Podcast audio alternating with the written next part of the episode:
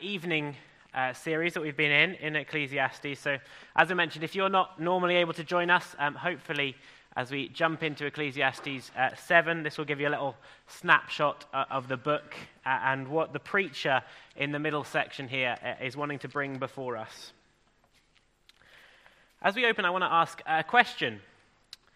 And that question is Do your limits frustrate you?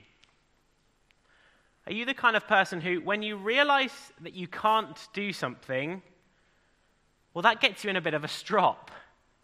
That maybe uh, gets you upset. You realize you've come up short on something.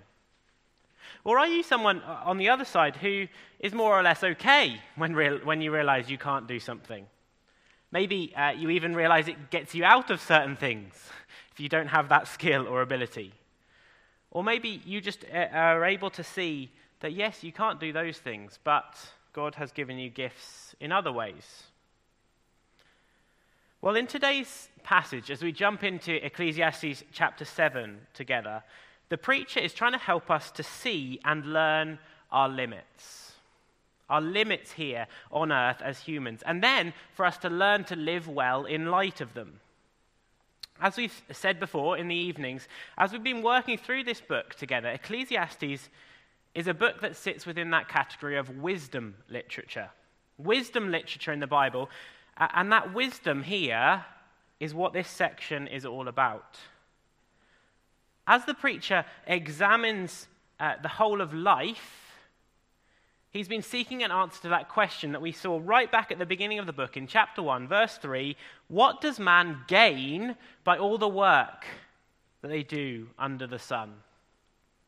And tied to that, last week we saw that he's also seeking an answer to the question Who knows what it is, what is good for man while he lives the few days here on earth? He's asking that question How is it that we should live here on earth? And as we've been saying all along, within these questions, the preacher is asking the fundamental question that I think is in all of our hearts, in all of our minds. And that is, what does it mean to be human? And as humans on earth, what is it good for us to do? And the answer to those questions is wisdom. As we plumb into the depths of wisdom that the preacher wants to lay before us. And his answer to those questions are, offering wisdom, wisdom that we've seen up to this point, wisdom that we should not be investing and live our lives apart from God, because apart from God, all is vanity. We cannot take anything else with us here on earth when we die. And wisdom, also, like we saw last week, to know that God is the true giver of joy. God gives joy in himself and in good things, but good things in themselves, they will never satisfy.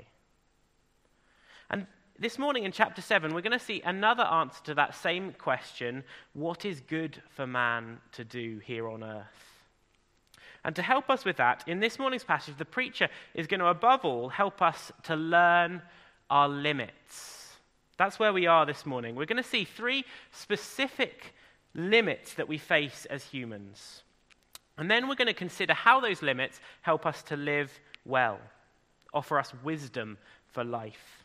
So let's dive into the text this morning and see, first of all, that learning our limits as humans means we need to remember that death is our destiny.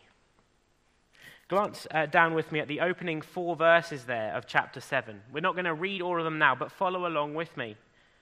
The preacher opens with this proverb, doesn't he? A wise saying. A good name is better than precious ointment. In some ways, he's picking up on what we saw last week, right? That precious riches and money, well, they might seem important, but actually they aren't. They don't have value. Here, they don't have much value compared to our character. Our character is much more valuable. And, and, as we listen to that, we're quite happy with that advice, aren't we? I think all of us might be happy to hear that. And we would do well to hear that, wouldn't we? That our character is more important than precious riches. But the preacher quickly moves on, doesn't he, to this more alarming proverb in the second half of verse 1 that the day of death is better than the day of birth. Well, that proverb doesn't sit so comfortably with us, does it? We all know, don't we, that the day of death brings with it mourning and grief and pain. And the day of birth, well, that brings joy and hope. Just this last week, some really good friends of ours back in London, they had their first baby. Heather and I didn't send condolences to them. We sent messages of congratulations. We rejoiced with them in the great arrival of their daughter. A new life has arrived, full of promise and hope. So, what is the preacher getting at here as we look at this proverb? Well, above all, I think he's saying this. If you look with me on to verse 2, that the day of death and all that brings with it the mourners, the tears, the grief well, that actually has much more to teach us about life, about how to live life, than the day of birth or any other day of festivities. As the preacher says at the end of verse 2, for this, that is the day of death, the day of mourning, is the end of all mankind, and the living will lay it to heart. To know what is good to do here on earth as humans, we need to learn our limits and remember that death is our destiny. Death is the destiny of every single one of us here this morning, without exception. The preacher continues on in that vein in verses 3 and 4, doesn't he? Writing there in verse 4 that the heart of the wise is in the house of mourning, but the heart of fools is in the house of mirth. And the preacher is saying if we want to live wise lives, not foolish ones, we must learn the lessons that death has to teach us. See, maybe there's some fleeting fun to be had in the house of feasting, in the house of mirth, but there's very little wisdom to be gained there. In fact, more the opposite, right? Was we, as wisdom and wise living is kind of forgotten in the festivities. On the other hand, Death, death is the great awakener, isn't it? It makes us stop. And as the preacher loves to do, take a long, hard stare at the realities of life. It makes us realize that that same death that we see in someone else, well, it's coming to us as well. And it's going to leave us. And all of the things that we've worked for here on earth, they're going to be left behind. It's going to leave us empty handed. Just on Thursday, there at the St. Patrick's Day event we put on, um, I got uh, chatting to a guy appropriately called Patrick. And um, he, anyway, he was a really nice guy. Um, he'd grown up and he'd turned his back on God as he was growing up. He described himself, first of all, as a late teen as an atheist and now an agnostic. But then he said this to me. But you know, my mum died just a few weeks back. And it does get you thinking, doesn't it? Yes, I said, it does. And yes, the preacher would say to us this morning, it does. The wise will lay to heart the fact that one day it will be our turn in the coffin. A wise person will remember that death is the destiny of us all. Sure, as we were told last week, we should go to the house of feasting sometimes, and we should genuinely enjoy being there when we are there. But uh, we shouldn't let our heart live in that place. As the preacher writes there in verse 4, our heart should instead regularly, repeatedly take up home in the house of mourning. As many of you will know, my father in law, Eric, who was a member here at Great Vic for many, many years, he died very suddenly about four years ago. In reality, that uh, death and the days that followed were some of the deepest moments of pain that I personally have felt, and many others that I love. Heather, Stephen, Isabel, the grandkids, and so many of the rest of us would do pretty much anything to have Eric back. We miss him. We miss his non stop care and concern of others. We miss his non stop lifestyle of traveling everywhere and anywhere. And we miss his non stop passion for serving the Lord, making him known. But do you know what? His funeral in one way, was one of the worst days of my life. But it was also probably one of the most life transforming days for me. As we sat there together, it made me think of what we are investing our lives in. And all those things, perhaps, that we invest our lives in, but realize that on that day, well, they're really not that significant. See, the day of death, the day of mourning, brings what is important in life to the fore. For example, I now understand even more, if you look with me at verse 5, that it is better to genuinely hear the respond hear and respond to the rebuke of the wise than to hear the song of fools. That rebuke and teaching of the wise is what will shape my character, correct my failings, help me to in, keep on pressing on in my faith. And everything else will be left behind. Verse 6 there, just as thorns like kinder are burned under a pot, then disappear, so is the laughter of fools. They have no depth. There's no meaning there in those things. And that laughter is gone almost as soon as it arrives. The preacher of Ecclesiastes is saying to us this morning let death be your teacher. Wise living will let the reality of death shape how you live. Like we see in verse 3, sadness can actually teach us to have greater gladness, a greater joy in what we have.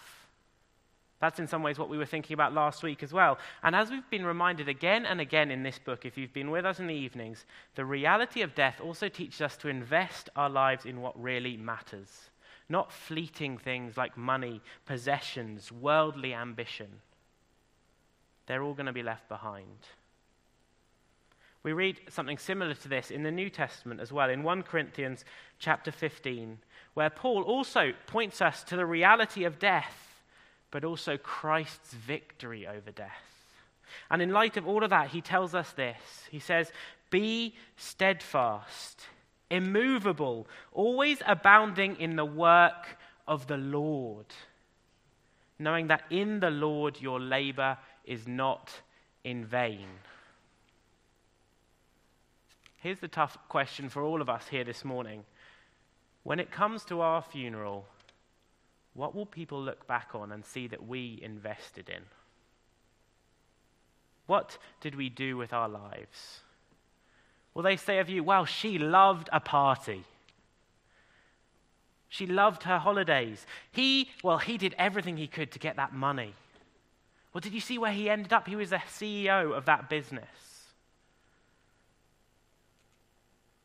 They're all potentially can be, can be good things in their right place, but that, if that sums up our life, all of those things are going to be left behind. See, knowing where we're going to in life to death should shape our priorities, shouldn't it? So will you let that will you let that shape you this morning, that truth? What is your life invested in right now? And if death came and took you this evening, will that investment have been in vain? In some ways, I think that's, this reality of death is then what also shapes the preacher's choice of a whole bunch of proverbs we see in, in 7 to 10 as well. If you look with me, he offers us little tidbits of advice here in these proverbs of wise, wise living that's flowing out of the reality that we're going to die. Sadly, this morning we don't have uh, time to look at that. We've got lots more to cover. It's a long chapter. But here's a challenge for you. Maybe if you've got a moment this week, take one minute, one of those proverbs each day, and just let that proverb shine and reflect into your life. Let the fact that you are going to die and hold that proverb up affect maybe your attitude towards money in that day, towards the value of patience over anger and we want to do that because, as the preacher says in verses 11 to 12, wisdom like this does have genuine value. It is good as an inheritance, it's an advantage to us. If it offers us protection and can even preserve our life as we live in the way that God would have us live. So in verses 1 to, to 12, we've seen that death is our destiny. Now, move on and see with me in verses 13 to 18 the second thing that the preacher have us remember and learn, and that we are That is, that we are not in control. God is.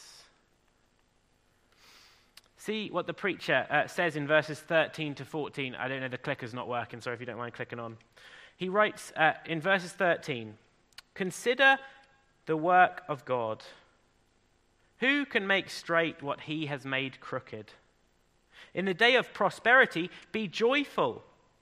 And in the day of adversity, consider God has made the one as well as the other, so that man may not find out anything that will be after him. From these verses, the preacher within Ecclesiastes was have us remember that as humans, the things of this life are ultimately out of our control. Not only that, though, because that could push us into some kind of fatalism, despair, right? Because he's also showing us here that there is somebody in control. Here, I think this is one of the greatest moments of hope in the whole of the book because he points to us and shows us that God is in control. He's in control of everything in our lives. God is at work. And do you see there? He is at work even in the midst of what seems to us crookedness. God is at work fulfilling his purposes. And his purposes are always for his own glory and for the good of his people. As we're going to see in our third point in just a minute, we won't always be able to understand why things happen in our lives, why things that are painful, frustrating are happening. But we can take comfort and hope that even in the midst of those things, it isn't that God has lost control. God is still at work. He's at work in even seemingly the biggest of crooked things, like Adam was praying for earlier, like what's happening in Ukraine right now. And God is in control of even the smallest of crooked things, seemingly. Things like COVID, which seemed so painful at the beginning and people died, and now even disrupt our plans day to day, don't they? As Steve sits at home when he should be preaching this morning. Or as my mum this week can't go into her assemblies because two of her people in her, her group have tested positive. They're taking out the gospel. What is going on there? Well, the preacher would have us say that God is still at work. We see that time and time again in the Bible, don't we? Even when things that seem to be crooked, out of shape, are happening, God is at work. Joseph sold into slavery, God's temple destroyed. God is still at work. In those specific cases, to save his people from starvation and death, and to bring his people to repentance. And of course, as we recognize this reality that we aren't in control, but God is, we realize, like the preacher does in verse 14, that we cannot find out anything that will be after us. It puts us in our place, doesn't it? And it puts God in his place. And we see this truth uh, and reality fleshed out then in verse 15, if you look with me. Well, the book of Proverbs often draws a straight line between righteousness and long life and prosperity. In verse 15, as the preacher looks at the world, you see he sees the opposite of that. He sees the early death of a righteous person, while a wicked man goes on thriving, even in his wickedness. And this is backwards for the preacher. This is what he describes as an enigma, that vanity. And it's an example, isn't it, of where God is at work, even in something that to us seems crooked. And it reminds us that life is never as simple as input one thing, output another. In this case, input righteousness, output a long, healthy life. Why is that? Because we, the people inputting that thing, are not in control. God is. And that realization that we can't even guarantee good things in life through righteousness well, it pushes the preacher to warn us against two types of responses. First, if you look with me at verse 16, that of being over righteous. Here, I think he, he's thinking of self righteous. He's going to show us in verse 20, he knows that no one is righteous, so you can't be over righteous. And that's that self righteousness that we can think that we can slip into as we think about this truth. of thinking, well, I did this and, and I did that, and those were good things, and yet look what God has given me in return. Hardly anything good, even pain, suffering. Well, I don't deserve that. In this way, we end up pretty much straight out rejecting the fact that God has a plan for our lives that we should accept and align with. And instead, we're essentially saying, Well, I actually know better, God. I've put this on for you. I've put this front on for you, as it were. And now you should be giving me something back. And when we stop to look at that kind of life, that kind of attitude, what kind of righteousness is it? It's an attitude that demands things of God. It's not a righteousness at all. And so, no wonder the preacher says that there is, that is a true way of destroying yourself. Of course, then in verse 17, we see another response. Well, if the evil thrive, well, maybe what's the point in being righteous? I'll just go all the way. I'll just go to wickedness. I'll run there. It doesn't matter anyway. Well, the preacher has pretty short shrift, doesn't he, for that person? He says wickedness really does lead to death, often genuinely before your time. Think of all of those drug warfares that are out there, those gangs, unnecessary violence, foolish people who have got themselves involved with people who are going to cause them trouble. But of course, whether that foolishness leads to an early death or a later death, as we've said already this evening, death is coming for that fool, one way or the other. So that then leads us to the conclusion of the preacher in this little section in verse 18. And that is that rather than responding in either of those ways, we should come out from both of those ways. That is, we should escape from those ways, leave them behind, and instead be someone who fears God. Do you see there in verse 18? He says, This is what is good. This is the wisdom that the preacher has to offer. In light of our limits, in light of the lack of control of our lives, he says to us, Recognize that. Recognize you're not in control. God is. In fact, don't just recognize that, embrace that. See that God is in control and don't try to manipulate him or anything like that. Instead, just trust Him. That trembling trust, that fear that says, God is above this all, and I can trust that He knows best. As we remember that, as he says in verse 14, that helps us to be joyful in the good days that God gives us. They're a gift to us but it also helps us to consider and know that He has not abandoned us in the day of adversity. He is right there in the middle of that too, fulfilling all of His purposes, which are for our good. As Paul so powerfully reminds us in Romans chapter 8, verse 28, we know that for those who love God, all things work together for good. So let's live in light of that truth this morning and fear and trust our God who is working in our lives for our good. Right, so that's uh, two of our limits that we've seen this morning. And now let's see our third. And that is that we need to understand that we can't understand everything. To see this, jump over with me to verse 23 of chapter 7. We're going to come back briefly into 20, 19 to 21 in a minute. But look there at verse 23. He sums up, doesn't he, the preacher, his search, which he's been conducted by as much wisdom as he could possibly come up with. But with what result? He says to himself in verse 23, I will be wise. But he realizes that being wise was actually far from him. In fact, so far from him that even if he was to dive to the deepest depths of the ocean, he still would not find it. Now, that's a pretty big thing to say, isn't it? We might struggle with that because we're told, aren't we, elsewhere in the Bible, that wisdom is attainable, that God does grant us wisdom. So, what's the preacher getting at here? Well, if you look with me then onto verse 25, I think the clue is in there. Do you see, the preacher says in verse 25 that he has turned his heart to know and to search out and to seek wisdom. And then he adds this in and the scheme of things. This is the search which he comes up completely empty on, the search for wisdom and the scheme of things.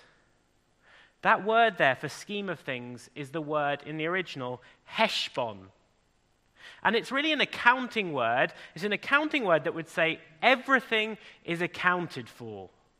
We have everything in our right column, everything is out in front of us. We could say in this context, it is the spreadsheet of life, completely open in front of us, that explains all that is going on. See, that's what the preacher has in some ways been after, hasn't he? Right from the beginning of this book. He has been after the scheme of things. He's seen the difficulties of life, the pain of life, and he's seen that death is coming, and he's been trying to get his head around it. He wants to be able, doesn't he, to nail down those difficulties, those enigmas. But as he says here, he simply hasn't been able to do it. Look with me uh, there to verse 27 because he repeats that same word, scheme of things, heshbon, there as well. And this is his summary. He writes, Behold, this is what I found, says the preacher. While adding one thing to another to find the scheme of things, this heshbon, which my soul has sought repeatedly, but I have not found. In the preacher's quest to find the sum of the matter, the, to, to understand all of the complexities of life, he has come up completely short. And he wants us to realize this morning that we will too. If that is what we were after, as he said back in verse 25, who can find it out? The preacher wants us to understand that we cannot understand everything. And this, I think, is central to the whole of the book. It's great that we're in the middle of chapter 7, jumping into it this morning, if you're just with us, because I think this sums up the book. And there's a hint about that in the center there, because we read that phrase, we maybe skipped over it or didn't even pay attention, but it says there, says the preacher. This is the only place in the whole of this central section that the preacher is mentioned like this. Otherwise, it's just the preacher's words standing for themselves. And I think those words, says the preacher, is meant to be a little flag for us. A flag waving, saying, Here is what the preacher has found in his quest that we as humans are never going to understand everything. We will never get this heshbon, this scheme of things that he's after. There is only ever one person who will, who does, who has that kind of wisdom. Wisdom with a capital W, and that is God. Now, before we get too down then on the preacher's quest, well, if this is all he's come up with, then what's been the point? Notice with me that his, his quest hasn't, hasn't come up completely empty, has it? Because ironically, in his search for this heshbon, this complete understanding of everything in life, he's actually found wisdom wisdom with a lowercase w. Wisdom in all that we've been thinking about this evening or this morning, right? Wisdom that we should know that death is our destiny, that we aren't in control, that we can't understand everything. That is true wisdom with, with a little w. See, as humans, we need to understand that we can't understand everything, but we can understand some things even some very significant things. We can, for example, if it's God's will, see and understand that wisdom does have value. If you look back with me to verse 19 there, we see the strength of wisdom given to us. And we can see and understand the truth of verse 20 that no one is righteous. And we can see and understand the wisdom that if those things are true, well, verses 21 and 22 we should be wise in not taking other people's harsh words to us to heart, remembering that we too have spoken harshly of others in the past, and the likelihood is we will do that again. All of that is wisdom. Wisdom that the preacher has found in his quest, but it wasn't what he set out for to begin with.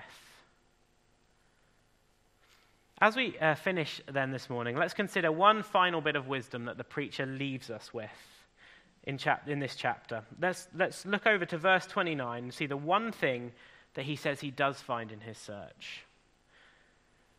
He says there, See, this alone I found, that God made man upright, but they have sought out many schemes. Here, in some ways, is the preacher's explanation of all that he's seen in life, why it's so painful. And that is not, not based on God's doing, but based on man's doing. Man has sought out many schemes. And notice there, I don't know if you noticed the play on words. The, the ESV is trying to pick up the play that's there in the original as well. Because schemes in, in the original language is hishbonot. Heshbon, Hishbonot. So, yes, the, the preacher is saying to us the ultimate problem as we look around the world is that we as humans have turned our backs on God. We've rejected him and we've rejected his Heshbon, his plan, and instead we've sought out our own schemes, Hishbonot. We've sought out our own way of doing things. We've rejected God. As humans, we constantly want to reject God and reject our limits, don't we? That's what we've been thinking about this morning. As we said at the beginning, our limits frustrate us. They can, can't they? We struggle against them. But we do that in vain because no one can escape from these limits. Instead, time and time again, as we reject God, hoping to find our own way in life, we actually find ourselves entrapped by foolishness and wickedness. Verse 26 there pictures that for us. If you look back with me to verse 26, we see there what I think is Lady Folly. Lady Folly, who's referred to time and time again in Proverbs. And we see there that she is ready with snares and nets to drag us in as we turn our backs on God. And that leads to that preacher's hyperbolic conclusion there in the second half of 20, verse 28 that his search, well, it only finds one upright man among a thousand and no women at all. Now, the point here is not that in some ways men are better than women. That is not what the preacher's getting at. He's already told us, hasn't he, in verse 20, there is no one righteous. And he could well have just flipped that around. He's found no women, he's found one woman, no men. It's the exaggeration, isn't it? As he looks at the world, there is no one righteous. And that's the wise discovery that we can understand and hold on to as we leave this morning. Not only are we limited as humans, but we are also all sinners. That is, in some ways, as we think about it, our greatest limitation as well, isn't it? Because not only does it mean we constantly face a battle to live lives that please God, but also because our sin limits our access to God. As sinners, we are cut off from God, the one who made us upright and who is himself completely upright. And that truth makes the first limitation that we've seen, to, seen this morning even sharper, doesn't it? As we realize that the day of death is coming for us, and it's coming for us as sinners. See, if that's the case for every single human being living under the sun, I think, as he does throughout the book, the preacher is wanting to push us back above the sun, back above the sun to God, to find hope, joy, and purpose in him. And the good news for us this morning is that this is exactly what he is holding out for each of us. We are limited humans. Death is our destiny. We aren't in control. We can't understand everything. But in God's wisdom, wisdom with a capital W, in His Heshbon, His scheme of things, He has made a way for us to be right with Him. And it was a way, wasn't it, that seemingly involved crooked things. The Son of God dying on a cross to save us. But God was at work in that, wasn't He? As we've been thinking about in the book of Mark as well. That was God's plan. And that plan is so that we can be made straight and all things can ultimately be made straight. In God's plan, He doesn't leave us in our scheming against Him, but He calls us to Himself, even as the sinners that we are through His Son. Jesus, of course, going back to verse 15, well, He is the one true righteous man who perished in His righteousness. And He did that so that we, in our unrighteousness, could be made right with God. So that death no longer needs to be that final enemy that faces each of us, but instead, death is a doorway into eternal life with our Lord. Doorway into a life that will no longer see anything crooked. As our sin that has made everything crooked is left completely behind. That is the good news of the gospel. That our unlimited God has transformed our limited lives and given us hope and purpose and meaning. He's given us hope beyond the grave. So, as we uh, finish this morning, let's look at our limitations and let's embrace them. Let's not be frustrated by them because we need to let our limits push us back to God, back to the Lord Jesus Christ, who is our righteous substitute, who transforms all of our weakness, all of our limits, as he makes us righteous along with him and as he gives us hope in the face of death. Let's pray together as we close.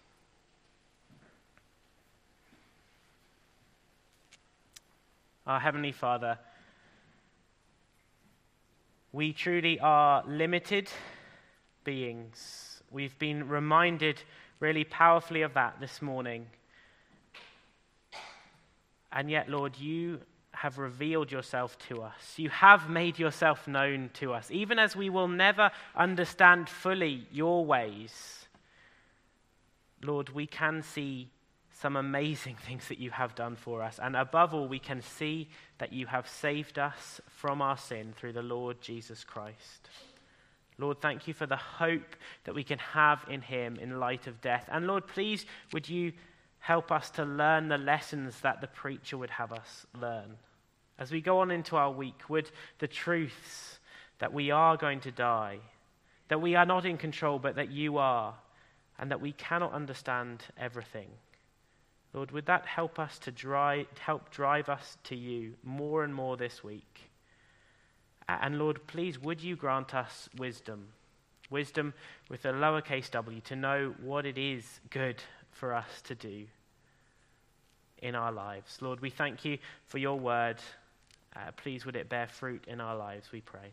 In Jesus' name, amen. Well, we are um, going to stand and sing our final song now His Mercy is More. Appropriately, in God's plan, this is, a, this is a wonderful one. This was meant to be following Steve's passage, but isn't this great? Our sins, they are many, his mercy is more. That's what the preacher's pushing us to as well. So let's uh, stand and respond to God's word now as we sing our final song.